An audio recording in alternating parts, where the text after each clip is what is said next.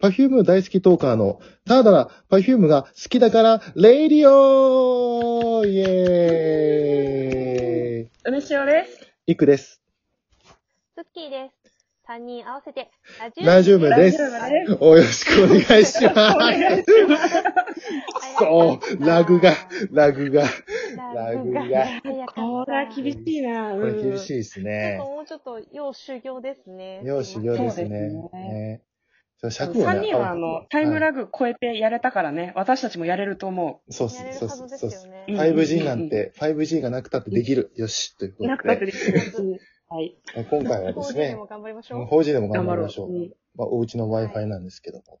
あのうん、さあ、今回は。えー、僕の番組、気ままな美貌録ということなんですが、え今回は、パイロット版というか、お知らせというか、えーこういった番組をやりますよっていうお知らせを各番組でさせていただいております。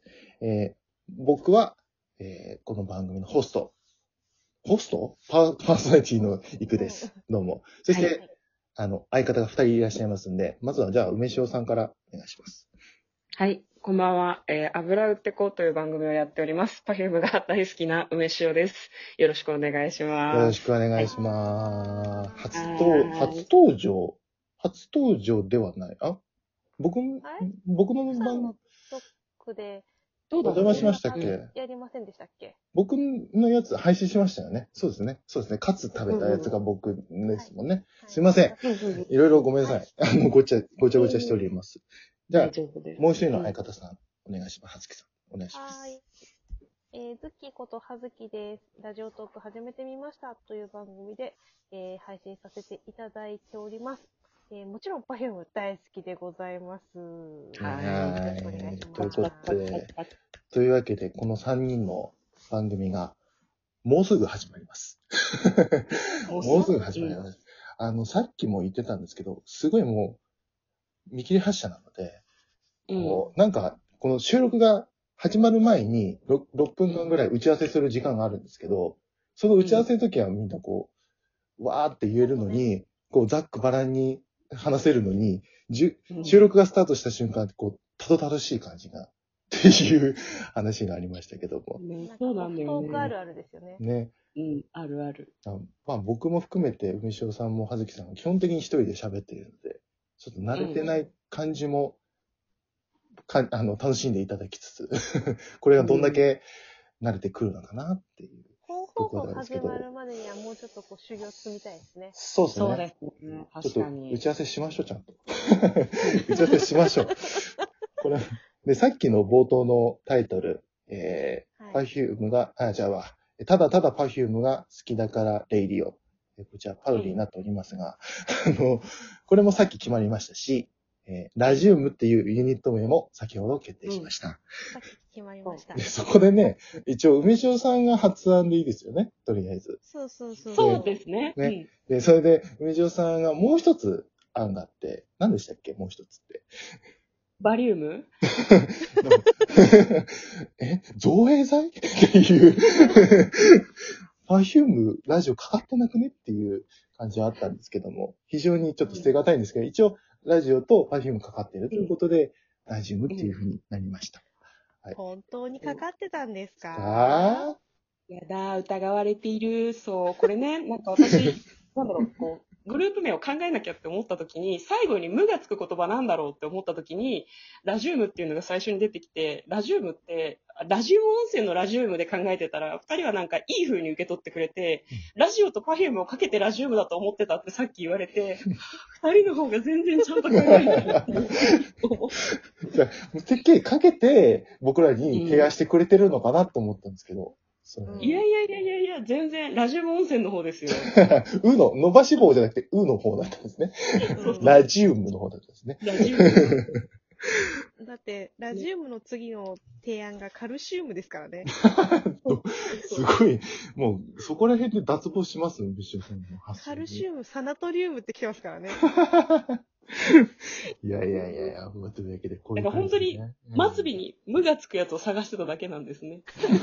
はい。それでね。全然かかってなかったっていうね、でラジオにね。まあ、まあね、まあ、無事ラジウムで落ち着いたというところで、落ち着いた、はいあの、トリオ名ラジウムになりました。ララジウムじゃない。ラジウム、ラジウム、ラジウム。イントネイントネーションも今、探り探りでございます。はい。さあ、えーこの僕のパートではですね、えーどこで Perfume が好きになったかっていうのを、今もう5分過ぎているので、一人簡潔にお話しさせていただいて、一人それぞれの詳しいエピソードは、本放送でということで、ね。いかにもちょっと、ちょっとラジオっぽい感じではあるんですけども。まあ、まず、まあ、僕がホストということで、僕からちょっとは軽く話そうかなと思っておりまして、えーうん。まず、僕、Perfume が好きになる以前、あの、同じ事務所の、まあ、Perfume でいうところの大先輩にあたります、ポルノグラフィティさんが好きで、で、うん。非常にやっぱり、ポルノグラフィティさんも広島、まあ、因島なんですけど、因島出身なので、で、Perfume も広島市出身なので、えー非常にこう、ゆかりがあって、で、Perfume がポリリズムでこう、人気が出始めた頃に、ポルノの、パフあの、ポルノの PV に Perfume が出たんですよ。あるシングルで。痛い立ち位置っていうのがはいはい。で、はい PV は PV で Perfume バージョンになっておりまして、ぜひ見ていただきたいんですけど、それはまた置いといて。まあ、そこで、まあ、認知はしてたんですけど、でもなかなかライブを見る機会がなくて。うん、で、その時に、えー地元に Perfume が来てくださって、あの、アリーナツアーの時に。それが僕の初の Perfume ライブ。まあ、正確には、あの、初ではないんですけど、うんまあ、それで見て、なんで俺は Perfume のライブ行き、行きてな、あ行かなかったんだ、というふうに思いまして、うんそこからズブズブ Perfume の沼にハマっている日々でございます。っていう感じでございますね。じゃあ、どうしましょう？上昇さんから行きましょうか。はい。はい。そうですね。私、あれですね。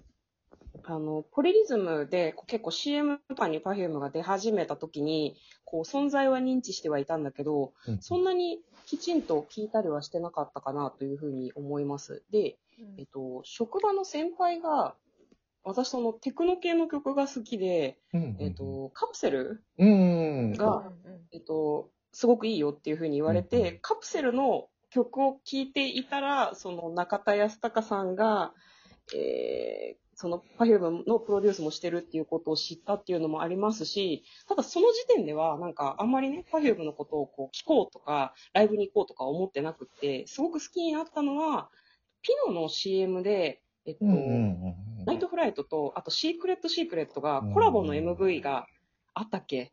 ナイトフライトはあれだ、うん。CM だけだったかな。うん。CM だけだった。それを見て、うん。はい。すごいね、可愛いなと思って、もうね、シークレットシークレットの3人に本当に心を打ち抜かれたんだよね。あの3人の衣装と表情とダンスと全てがもう最高だと思ってて、私未だにあれが Perfume のベストなんですよ。最初に好きになったのがね。シークレットシークレット。それでうんそう、すごい好きだなと思って。で、その後、JPN の、えっと、東京の、えっと、武道館か、日本武道館の追加公演に行って、うんうハマりまして、PTA にも入会というような流れになっております。PTA はファンクラブですね。はいそういう感じです。そうです。好きですね。この時、はい僕はピノをただただ食べておりました。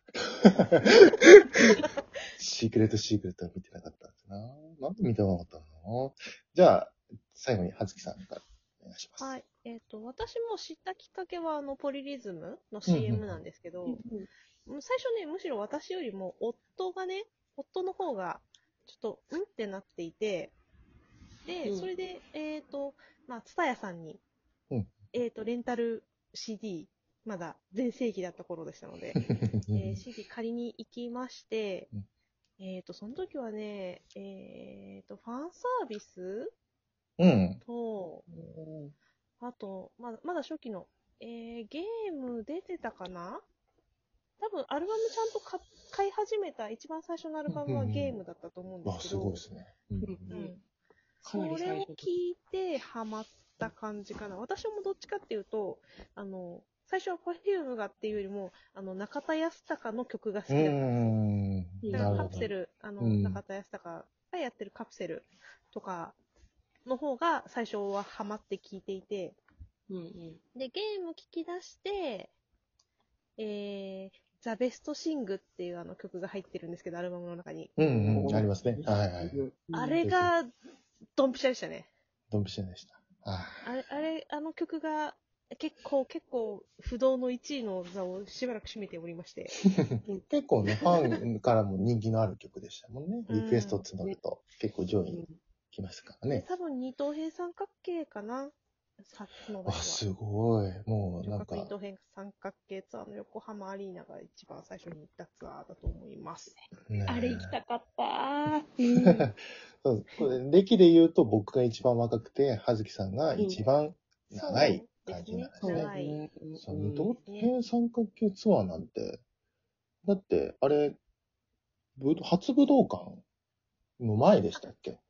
うん、多分武道、うん武道館の後かな？後でしたっけ？まあそういったところもちゃんとね、深く話していきたいと思います。はい。それぞれね本放送でね。本放送でね。ちょっとちゃんうんと資料とにらめっこしながらそう話しましょそうそうそう、そうですね。で、それぞれのアルバムとか、はいライブ、ライブとか、ライブねうん DVD とか、えーそういったもののいい、ですね。それぞれのグッときたポイントなんて話したら、うんすごい反則になるかなと 思っておりまして。熱熱強めでね。ね、これでね、あの、いいなと思ってくださった方がね、あのーうん。アルバムとか DVD とか、うん。あわよくばファンクラブやら、えーうん。ライブとか入ってい。入っていただいたら、僕らは喜んで、あの、あの、もう開けておりますので、ぜひよろしくお願いします。さあ、もう一緒に行きましょう。というわけで、えー残りも30秒になってしまいましたけど、こういった感じで、えー次は、はいえーそういった番組で、えーお会いしたいと思いますので、まだね、あの、はずきさんのパート、そして梅塩さんのパートもありますので、ぜひそれも聞いていただけると、より楽しめるんじゃないかなと思います。というわけで、ここまでのお相手は、ラジウムでした。というわけで、ありがとうございました。はい。またねー。